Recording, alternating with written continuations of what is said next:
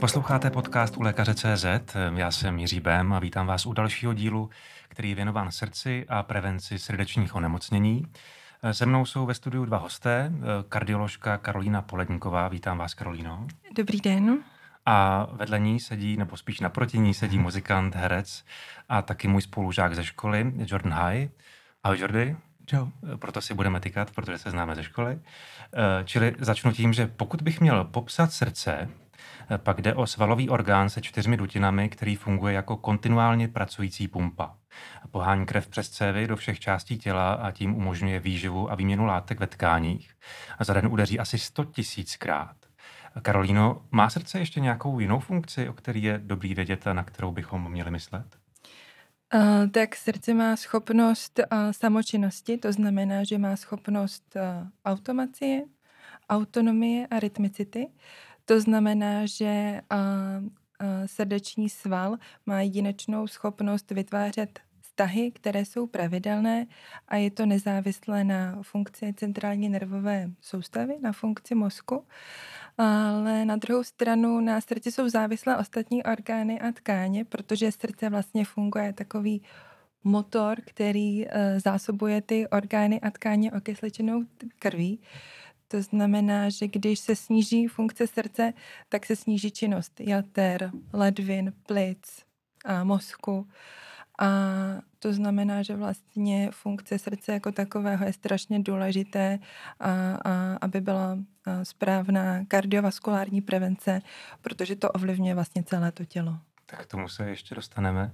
Jordi, co pro tebe znamená srdce? Mě jenom zaujalo ta autonomie toho srdce, to je takový, já už, už to mám tu poezii.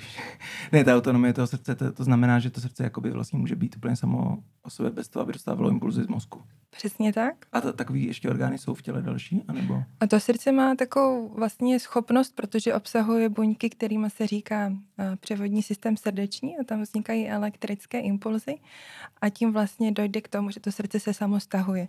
My jsme schopni to nějak regulovat, můžeme to zvýšit tepovou frekvenci třeba ve stresu nebo při nějaké fyzické aktivitě, nebo zase snížit tepovou frekvenci třeba hmm. dechovými cviky, ale nejsme schopni si říct svoji vůli, tak a teď srdce zastav se. Jo.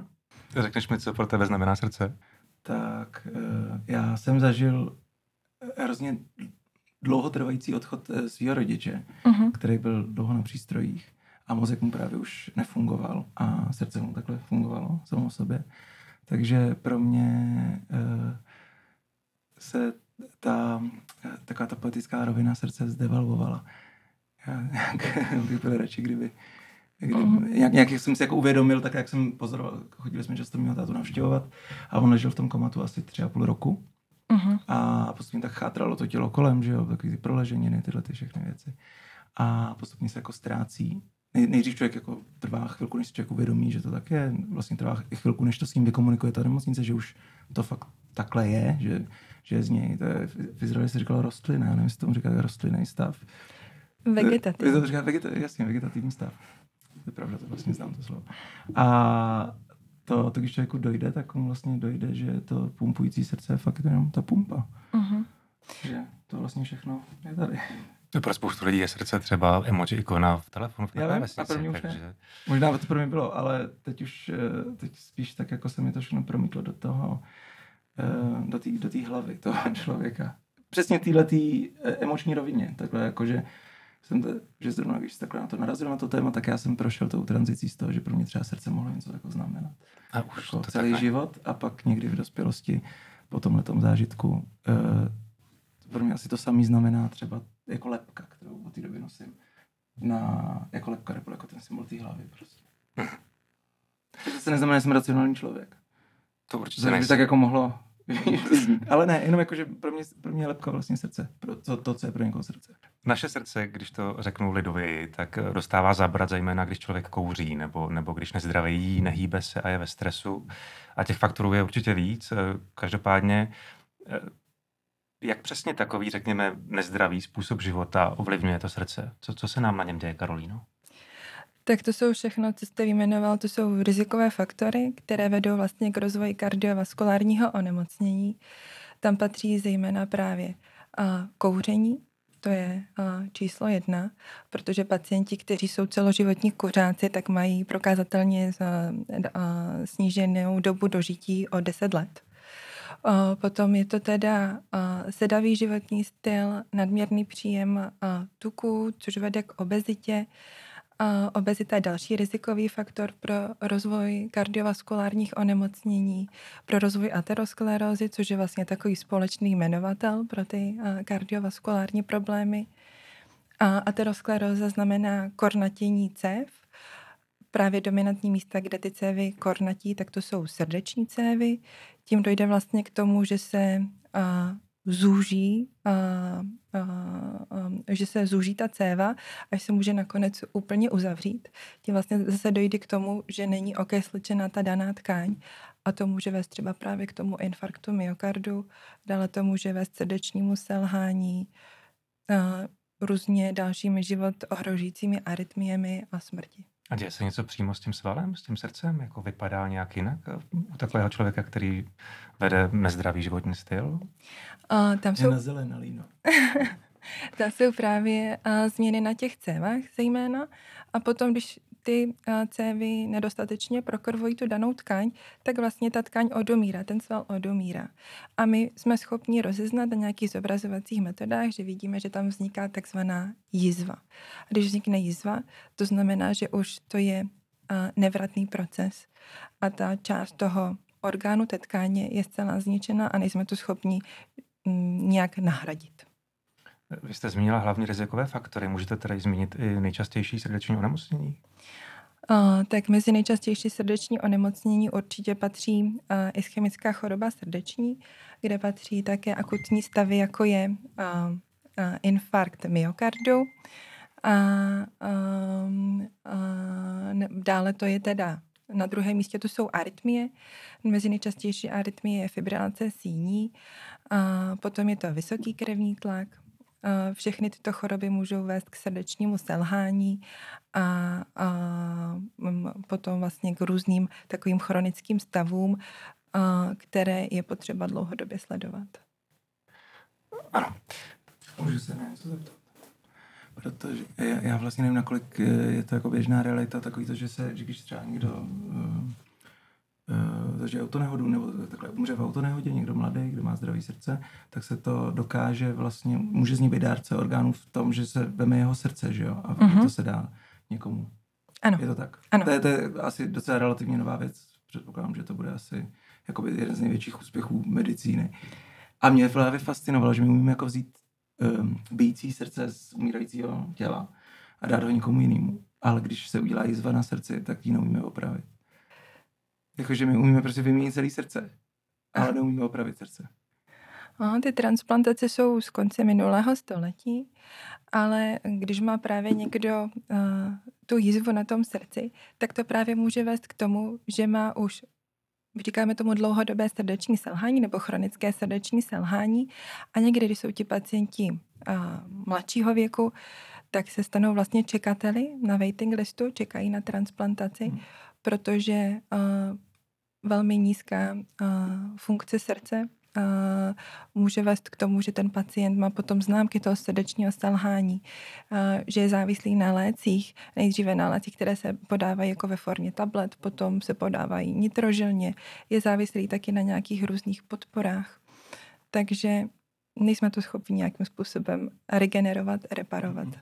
zatím. Jody, ty už si, nebo já už jsem tady zmínil v úvodu, že jsi herec, jsi muzikant, což jsou prostě profese, které jsou spojovány s neúplně zdravým životním stylem. Eh, člověk často překračuje svoje limity, přetahuje svoje tělo, eh, dostatečně nespí, eh, je často ve stresu. Na damu v úvodu hodně lidí třeba i popíjelo, mm-hmm. hodně po večerech a podobně. Dostala jsi ty do bodu, kdy jsi řekl dost a teď budu žít zdravě? Nebo, nebo tě to minulo tohle období? Byl jsi, byl jsi no. výjimka na damu? Já, a možná ani ne výjimka, já jsem dneska viděl ty, ty studenty, co nastupují teď na, na domu. Jsou taky ty New Age, uh, Gen Z lidi, kteří ani nepijou, ani nekouřejí už. Myslíš, jo? Myslím. Týká se to uměleckých škol. Zdálo se mi to tak, z nějakých lidí, co jsem viděl. Ale ne, já jsem nikdy nebyl jakoby hraniční v tomhle. Že jsem nikdy nebyl do té míry, uh, do které by to bylo jako téma. Jo, já nemyslel jenom jsem, pití, ne... ale třeba i právě uh, stres, člověk se přepíná, a to, jsem, nespí. a to právě to je taková věc, která je možná spíš děsivá než dobrá, že já jakoby se neumím takhle pozorovat. Že, že mám spíš zkušenost se sebou, že nevím, eh, že, že kdyby mi teď něco bylo, tak bych o tom asi pravděpodobně nevěděl. Což ale podle mě bude problém většiny mladých lidí. Jakože ano, možná jsem už posledních 15-20 let, co, co se věnuju uh, umělecké činnosti, nějakému jako performování před lidma, tak jsem neustále v nějakým stresu, uh, pořád nějaký deadliny, pořád nějaký výkony před lidma, který uh, člověka jako zužujou, uh, ale já vlastně jako nevím, jak se to promítá na mém těle. Mm-hmm. Nebo necítím to, ne, tak jako fyzicky to neumím pocítit. Já jsem, že jsem vlastně stejně zdravý. Jako, že, že, když jsem vyspalý, tak jsem vyspalý, když jsem nevyspalý, tak jsem nevyspalý a to je vlastně všechno, co o sobě jako vím a nebývám moc nemocný. A, a možná právě proto jsem eh, si moje tělo zvolilo autoimunní onemocnění právě údajně ze stresu už před 15 eh, lety, aby mi jako dávalo najevo. Si občas tak jako říkám. Jsem tak jako nepozorný vůči těm, eh, těm, těm niančním pochodům toho těla jdu na, na úplně jako na jako vlastně do totálních rezerv a umím si odepřít spánek opakovaně a umím si... Ale pak to musíš pocítit, ne? No právě, že, že nemám v té nátuře, ale myslím, že mám po rodičích, se tak jako cítit, že jsem oslabený, nebo cítit, že Dobře. mi docházejí síly. A myslím, že právě proto, a já mám totiž autoimunní onemocnění, který údajně vzniklo ze stresu a to, byla to alopecie, mm-hmm. kterou teď mám jako vylečenou, ale vlastně chvilku, 15 let tu alopecí trpím. A jeden z hlavních důvodů, proč začíná lidem kolem 20 let, je právě stres a nevyspání a takové, takové to vyčerpání. Takže možná moje tělo prostě se, roz, se rozhodlo se mnou komunikovat trošku jinak. Neříká mi bacha, bacha na srdce, ale říká mi, ty si to prostě neuvědomuješ, chlapečku, tak tady máš vyškupaný vlasy, možná toho si všimneš. Uh. Ano, na svou otázku, uh, ne, uh, já jsem chtěl ještě jenom, jestli by si víc uh, tedy uh, posluchačům přiblížil, co to je vlastně za to onemocnění, když už se ho zmínil. Jo, takhle, je to, uh, opravujte mě, pokud to budu říkat blbě, ale je to, um, já, já nikdy nevím, jestli to je autoimunní nebo autoimunitní. Autoimunitní. Takhle to je správně, uh-huh. autoimunitní onemocnění. To znamená, že tělo poškozuje samo sebe. Uh-huh. V mém případě asi způsobený dávným stresem a nevyspáním a takovým jako obdobím pod tlakem. Eh, a projevuje se tak, že to, to, pokožka nebo vlastně nebo jako ty vlasové folikuly sami uh-huh. sebe jako vylužují, že člověk jako má takový kofleky na hlavě, kde má úplně hladkou uh, pleť a nemá tam vůbec žádný vlasy. A to tělo uh, vlastně začne jako bojovat samo proti sobě a prostě se člověk objevují různé fleky na různých částech hlavy. Pak existuje alopecie totalis, to mě nepotkalo ke štěstí. Uh, a to je to, že člověk přijde o všechno, i o obočí a tak. Nicméně mě se to vracelo cyklicky, potom, tak jak ty autoimunitní onemocnění fungují, tak mě se to vracelo cyklicky posledních 15 let. Nehledě na léčbu, co jsem zrovna podstupoval, a ty léčby jsou takový pokus omyl. Na každého funguje něco jiného. A i to, co na někoho funguje, na ní příště fungovat nemusí. A e, pořád se mi to vracelo, takže jsem pořád byl jako flekatej na různých místech na hlavě. Měl jsem z toho hrozný mindráky a, a psychickou tíseň. A teď zrovna mám nějakou biolečbu čerstvě schválenou z Ameriky, která zabrala po 15 letech poprvé, takže mám vlastně 100% vlasů. Uh-huh. Ale vlastně jsem to říkal v kontextu toho, že jak, eh, vlastně, jak jsme se k tomu dostali. No, jak vyčerpáváme to, to tělo. Jak reagovalo tělo vlastně na, ten, na ten stres a na tyhle ty věci. Možná se teda i tady u nás eh, v podcastu někdy k automobilním eh, onemocněním dostaneme blíž. Já se zase musím vrátit k srdci, protože se dneska bavíme o srdci. Ale moc děkujeme za to, že se s náma podělil o tohle a že jsme rádi, že, že ta léčba je účinná a že, že pomáhá. Kardiovaskulární onemocnění jsou u nás v Česku druhou nejčastější příčinou úmrtí. Eh, důležitý je ale zmínit tedy, že jim lze předcházet. Karolíno, jaké jsou nejúčinnější metody prevence kardiovaskulárních onemocnění? Mm. Tak Česká republika má takové neblahé eh, eh, přední příčky, co se týče právě úmrtí na kardiovaskulární onemocnění v celé Evropské unii. Když máme vysokou kvalitu sekundární, terciární péče, tak je, zůstává problém ta prevence. A u nás jsou takové dvě části a to první je nezdravý životní styl a druhý je genetické predispozice.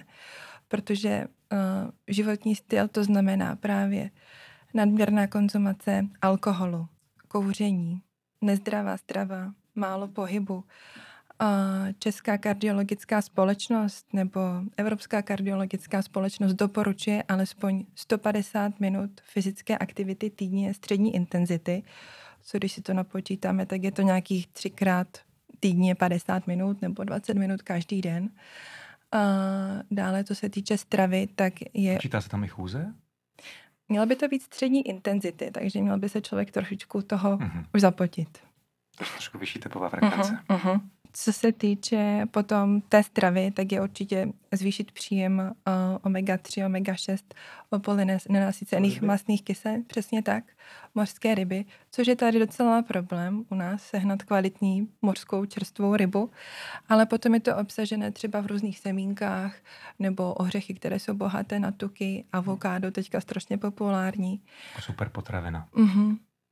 A protože tyto tuky jsou důležité na vstřebávání a některých živin, vitamínů, například ADEK, a zase snížit příjem takových těch nezdravých tuků. A my jsme s Maďarskem na úplně první příčce, co se týče spotřeby soli a právě vysoký příjem soli zase vede k rozvoji a na kardiovaskulárních onemocnění, vysokého tlaku a jeden z důvodů, proč máme tak hodně soli, tak je to právě a uzeniny. Dalo by se teda říct, že lidi, kteří žijí v okolí moře, eh, takhle na pobřeží, tak eh, jsou zdravější? Ano, úplně optimálně, to doporučujeme také. V našich doporučeních je středomořská strava. Mm-hmm. A, takže zase jsou to ty mořské ryby a dostatek vlákniny, zelenina, ovoce, luštěniny. My, my tady máme spoustu možností jíst luštěniny, ale taky to v těch českých kuchyní úplně mm, e, není tak patrné. A, snížit potom příjem těch smažených výrobků, polotovarů a všech tedy těch průmyslově zpracovaných potravin. Pokud se zaměříme teď více třeba na psychickou pohodu, rodinou, rodinné vazby nebo sociální podporu, jsou to další jako velmi důležité faktory, které hrají vliv při prevenci tedy nejen kardiovaskulárních chorob? Tak ono na rozvoji různých chronických chorob se podílí zánět, na zánět se podílí imunitní reakce a tam je právě důležitá nějaká psychická pohoda, to znamená mít pevné sociální a, zázemí, a, a, trošku ovlivňovat, snižovat hladinu toho stresu, což nám právě umožňují ta rodina, ty přátelé. Ale potom to má určitě vliv i na to, že my žijeme v nějaké komunitě, máme vytváříme si nějaké vzorce. To znamená, když mm, rodiče učí to dítě, že teďka bude chodit do fast foodu, tak on to asi přenese i na ty svoje další potomky a zase se prohlubuje taková ta genetická predispozice na ta kardiovaskulární onemocnění. Naopak, když někdo uh, žije v rodině, kde fakt se dbá na to, aby se jedla hodně dostatek ovoce, zeleniny, luštěnin, těch zdravých ryb nebo toho zdravého masa, tak to taky ovlivňuje to kardiovaskulární zdraví. No a další faktor je určitě uh, podpora, co se týče těch pacientů, kteří už jsou v nemocnici s nějakým onemocněním, postižením, když vidíme, že uh, ten pacient má stabilní zázemí a plánujeme si nějaký třeba už složitější výkon nebo operaci, tak je důležité pro tu rekonvalescenci, aby tam to zázemí bylo, protože to pomáhá potom jak tomu lepšímu uzdravování, takže potom ta rodina dohlíží i na to, aby jezdil na ty pravidelné kontroly, aby dostával ty správné léky a další věci. Mě napadla taková jedna otázka k tomuhle, jestli můžu. Můžu? No. Můžu. Ptej se. Uh, ne, jenom jak jste mluvila o tom, o té genetické predispozici.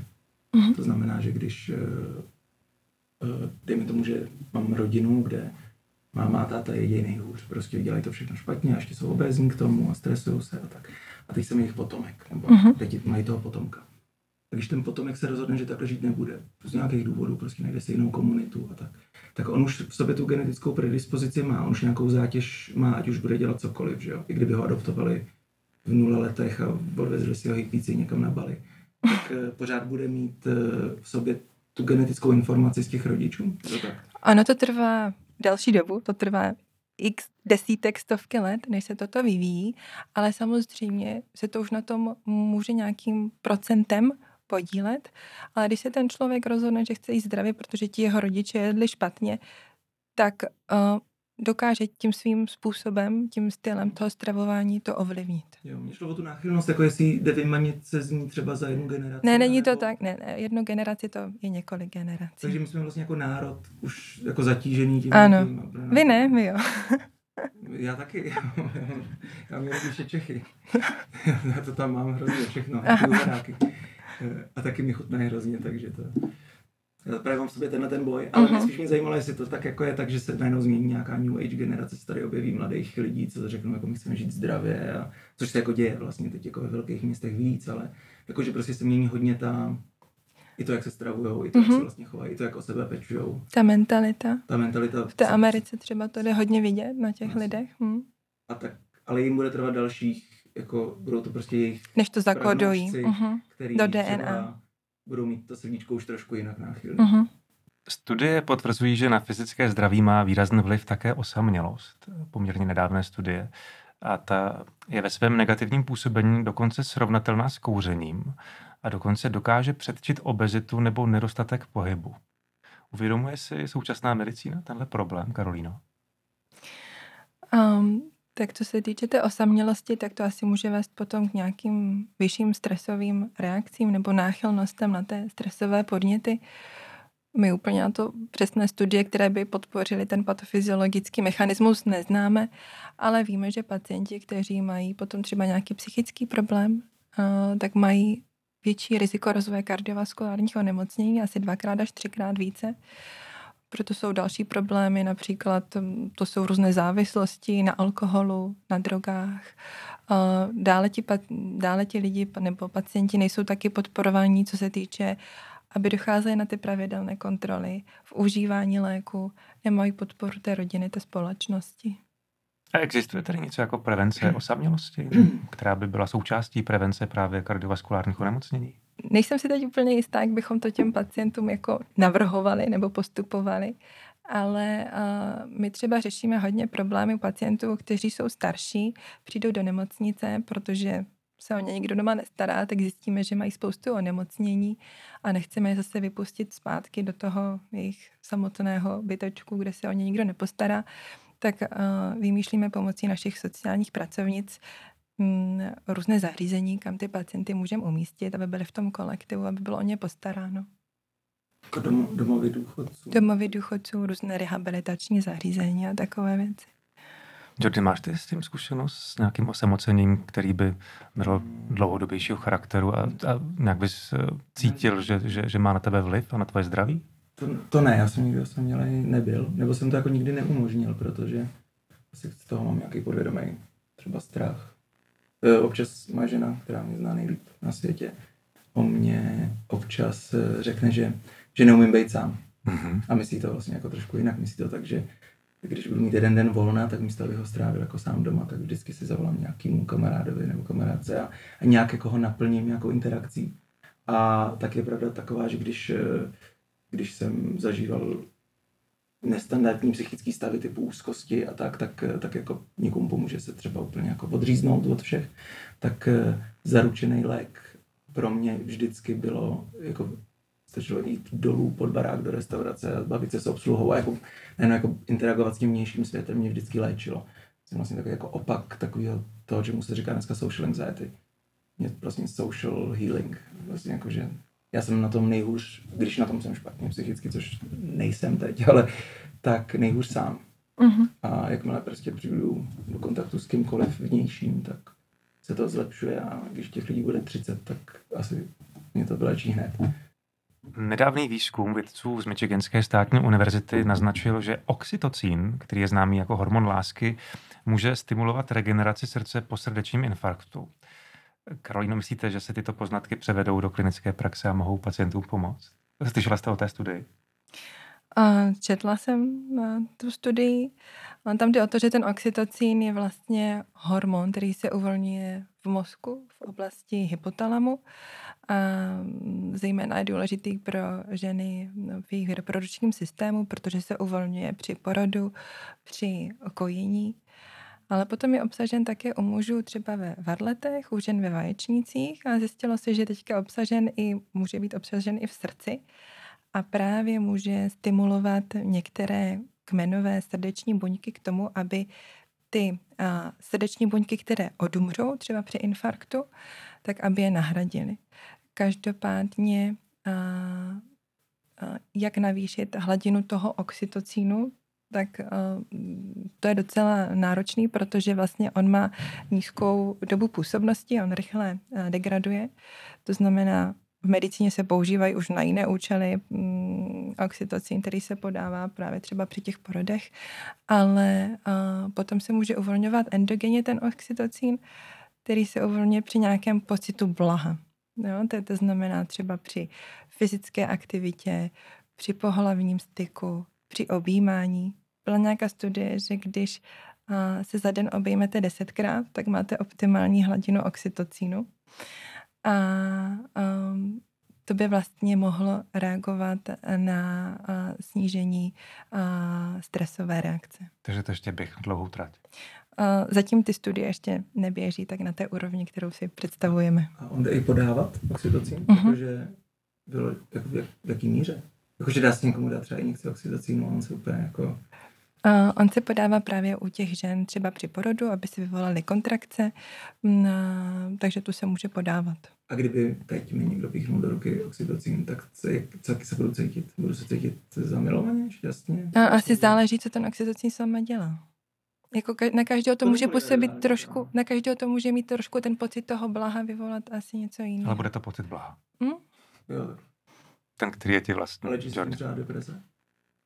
Jo, to se nepoužívá na tohle. A zatím se tím deprese neléčí. Hmm. Když se opět vrátím k srdci, tak eh, já jako herec si vybavu řadu momentů eh, před premiérou, před tím, že člověk na jeviště, kdy máš ve kterému, kdy mu buší srdce, eh, kdy ho cítí mnohem víc, než je běžné. Znáš tyhle stavy, Jordy, tyhle ty stavy znáš. Jaký to jsou pro tebe emoce? To, to by mě právě zajímalo. Jsem se nikdy s žádným kolegou o tomhle nebavil. Že pro mě tréma je hodně fyzická věc. Jakože třeba uh, před koncertama, já teď když nedělám aktivní divadlo, tak můžu mluvit o těch koncertech. Když jsou nějaké velké koncerty, tak mám trému. A ta tréma se projevuje tak, že mi buší srdce a že tak o něm ví. pocit jako nadzvedlýho žaludku, jak jako kdyby něco ze spoda na tu bránici tlačilo. A často racionálně vím, opravdu úplně plně racionálně vím, že není čeho se bát. Že vlastně vím, že umím to, co dělám, že, že ty lidi na to čekají, že to chtějí, že vlastně tam není moc faktorů, který by se mohli pokazit, takže to není, takže to je fakt jenom to fyzično, ty věci. Jakože, a vlastně mě to hrozně jako fascinuje, že, že to tělo najednou jde proti tomu mozku. Že jdu na podium, na který se těším, vlastně to trému jako nemám, pak ji najednou mám, a pak vlastně jenom chci, aby už jsem tam mohl jít, protože vím, že až tam budu, tak už ji zase mít nebudu a tady to všechno povolí. A vlastně tam vznikne nějakých pět minut, deset minut třeba před tím výkonem, kde mi prostě fyzicky hrozně blbě. hrozně buší srdce a, a mám ten, ten žaludek a to je vlastně ta tréma. Ale jako v té hlavě se to neděje. V té hlavě to je takový, jako že prosím zkraťte to a puste mě tam teď, protože já se fakt ničeho nebojím, já jenom nechci už zažívat tohle. Hrozně zajímavý tohle. To je stresová reakce, úplně fyziologická, boj nebo útěk, kdy se vlastně vyplavují stresové hormony a oni dělají právě to, že zvyšují tu tepovou frekvenci. A poručit jim nejde? Nejde jim poručit.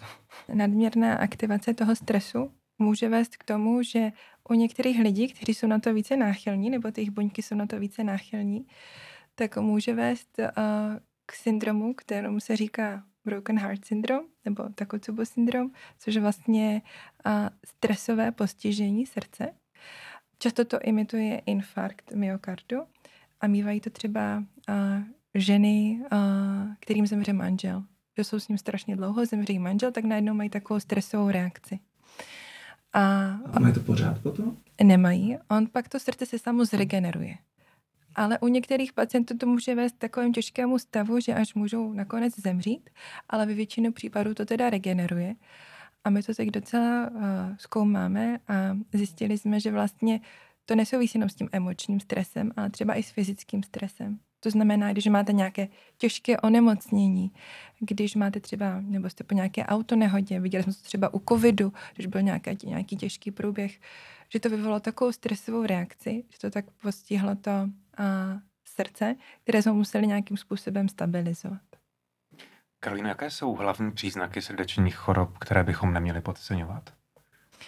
A, hlavně bychom neměli podceňovat ty, které nebolí. To znamená třeba vysoký tlak strašně dlouho nebolí. Pro hodně lidí je vysoký tlak jenom nějaká hodnota, nějaké číslo, ani to nedokážou interpretovat. Takže by to určitě... Nevíme, když máme vysoký tlak. Nemusíme to vůbec cítit. Někdo to třeba... nízký, jo, že jo? To, to, to se nám motá hlava. Na, na omdlévání třeba někdo, uh-huh, motá se hlava, přesně. Uh, extrémně vysoký tlak může vést třeba k tomu, že někdo cítí sevření na hrudníku nebo ho bolí hlava, ale často jenom nějaký lehce zvýšený tlak nebolí. A, a potom nemusí bolet taky infarkt u některých pacientů. Potom, když bolí, tak má takovou, uh, takový specifický charakter, že ten pacient cítí pálení na hrudníku nebo pocit sevření, což mm-hmm. může být právě třeba i u nějaké stresové reakce.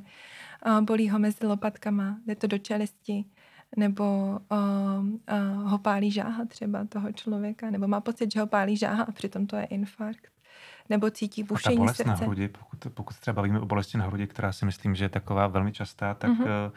Kdybyste ji měla lokalizovat, tak která ta bolest, nebo kde v jakých částech je to ta Eh, které bychom měli dávat větší pozornost. A když je to, co se týče toho infarktu, tak je to taková plošná tlaková bolest. Za hrudní kostí? Za, v oblasti hrudní kosti a často se propaguje právě do levého ramene, mezi lopatky, do čelisti.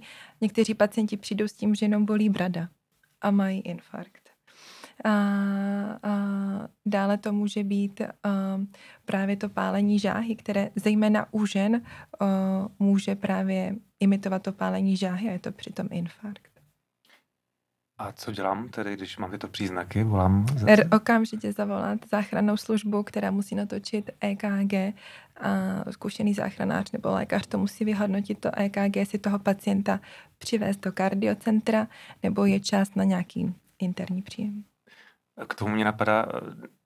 A takový ty případy těch lidí, já totiž uh, znám holku, který jako, jako mě dokonce méně, 26 teď, a měla ve 20 infarkt. Uh-huh. A já, ale já jsem si s tím o tom nikdy moc nebavil, jenom to mám také jako informaci, tak jsem si na to teď vzpomněl, že to se jako děje, že jo? A to, a to se stane jak? Takhle mladýmu srdci ten infarkt. Můžou mít takový mladí pacienti infarkt. To jsou právě ti pacienti, které mají ty extrémní genetické predispozice, mají velmi vysokou hladinu cholesterolu, dochází k aterosklerotickému um, postižení těch cév, anebo naopak se uvolní někde nějaká krevní sraženina, která putuje do té cévy a tu cévu úplně uzavře. A ta krevní sraženina může vznikat kdekoliv v těle. Člověk v dnešní době může řadu ukazatelů sledovat například na svých chytrých hodinkách nebo, nebo i jiných zařízeních. Některé výrobky právě měří EKG nebo upozorní na srdeční arytmy a jiné komplikace. Je to něco, s čím dnešní medicína už počítá eh, a sbírá právě data z těchto, z těchto uh, přístrojů? A v Americe se dělala velká studie, právě to dělali jablíčkové hodinky na záchyt arytmí a opravdu se zachytili arytmie, ale bylo jich tak málo, že se nevyplatilo té společnosti vlastně potom pokračovat v, té, v záchytu těch arytmí. Každopádně se s tím střetávám deno, deno, deno denně, kde vlastně vidím, že mi volá známý nebo táta nebo někdo, že prostě má něco na EKG, něco na těch hodinkách, vidí, jestli to je arytmie. Nezaznamená to infarkt, protože tam jenom jeden svod. Takže to dokáže rozpoznat, jestli ten pacient by mohl mít nějakou arytmii, ale nerozezná to určitě A člověk infarkt. vždycky cítí arytmii, nebo nikdy necítí arytmii, nebo jak to je? Může a nemusí. Zase je to takový, ta arytmie, nejčastější arytmie fibrilace síní, kdy ten pacient může cítit uh, bušení srdce nejčastěji, nebo se mu špatně dýchá. Stává se to i mladým pacientům, právě třeba s nějakým, nějakém stresovém momentu, že cítí, že si jim začíná hůře dýchat a myslí si, že to je všechno spojené s tou psychikou a přitom to může být opravdu ta arytmie. A když se vrátím tedy k těm chytrým zařízením, tak ta data, která uh, nám sbírají tato zařízení, tak uh, využívá současná medicína jiným způsobem, než tedy, že by jenom volali kvůli tomu, že, že mají zrovna arytmy podle, podle jejich zařízení? Uh, využíváme to, protože vlastně ti pacienti potom přicházejí na, ten, na to ošetření do těch ambulancí, do té nemocnice a dokážou nám ukázat, že si doma něco zachytili, protože ty arytmie nemusí běžet celou dobu, oni se objeví na nějaký kratší okamžik a ten pacient mi ukáže na těch hodinkách, že tu arytmii měl. Takže v tom případě už s ním jednám jako s nemocným a mm, dále to řešíme. Ano, takové... Takže vlastně se přinese jako historii svého svého zdraví, že to, Což vlastně nikdy v historii předtím neexistovalo. Neexistovalo. Jako přináší ten rekord uh-huh. toho. To je je tam spousta i údajů jako průměrných hodnot a podobně. Já jsem se schválně před tím, s tím podcastem podíval na svoje data, uh-huh. protože takové hodinky mám. A za posledních šest měsíců vidím, že moje průměrná klidová tepová frekvence je 54 úderů srdce za minutu. Průměrný tep za chůze je 85 úderů za minutu. Rozpětí potom bylo mezi 41 a 168 údery. E, pak tam mám hodnotu variabilita tepové frekvence, která je v průměru 53 milisekund. A kardiovaskulární kondice je nadprůměrná s průměrem 47,5 VO2, což je množství kyslíku, které dokáže tělo vstřebat při cvičení. Mm-hmm. Můžu si díky těmto hodnotám říct, moje srdce je fit a směle pokračuji v takovém životním stylu? Nebo... Určitě. Vaše, jste mi vyjmenoval všechny hodnoty, které jsou uh, ukázkové pro nějakého sportovce. to znamená, že máte klidovou frekvenci, jste říkal nějakých 53 asi tepů za minutu, tak standardní rozmezí u pacientů je mezi 60 až 100 tepy za minutu, ale víme, že právě sportovci, vytrvalostní sportovci, ten tep mají nižší, proto se nemusí bát, když mi někdo volá, nebo když mi pacient říká, že má tepovou frekvenci kolem 45-50 a já vím, že dělá nějaký sport, tak je to vlastně z důvodu toho, eh, že to srdce je zvyklé na tu fyzickou aktivitu. Je dobré si tedy hlídat tyto hodnoty a, a když vidí člověk eh, nějaký vykřičník, tak si říct, měl bych tedy asi zapojit víc pohybové aktivity? Určitě je to důležité, zejména uh, z toho důvodu, že vlastně jak jsem mluvila o těch rizikových faktorech a o, tě, o té genetice, tak tu genetiku my neovlivníme. A my jediným způsobem, jak si to dokážeme pohlídat, tak je mít ty pravidelné preventivní prohlídky, měřit si občas ten tlak, tepovou frekvenci, a občas si natočit to EKG, abychom měli uh, tušení, co, jak naše srdce funguje, jestli nemáme opravdu nějakou arytmii. A chodí člověk vlastně vůbec pravidelně na preventivní prohlídku kardiologovi, nebo tam musí poslat praktik? A, zatím takové pravidelné preventivní prohlídky nejsou. Většinou je buď pošle nějaký praktický lékař, nebo mají třeba doporučení z nemocnice kvůli nějakým obtížím. A Jordi, sleduješ takhle své zdraví? Říkáš, že ho nesleduješ, eh, co se týče vlastního vnímání, ale pomocí různých chytrých přístrojů. Sleduješ své zdraví? Ne, ne vůbec. Zklamu. Jsme v tomhle asi takový... Nepřijde ti to zajímavé? Nepřijde mi to zajímavé, je vlastně nejupřímnější. I v tom mobilu jako takovým jsou informace, které se dají nějak asi měřit i bez toho, aby to bylo přímo na ruce, různý počty kroků za den. Takový věci to asi určitě měří. Ono to nějak z nějakého důvodu ví, kolik jsem spal hodin, když jsem se zbudil.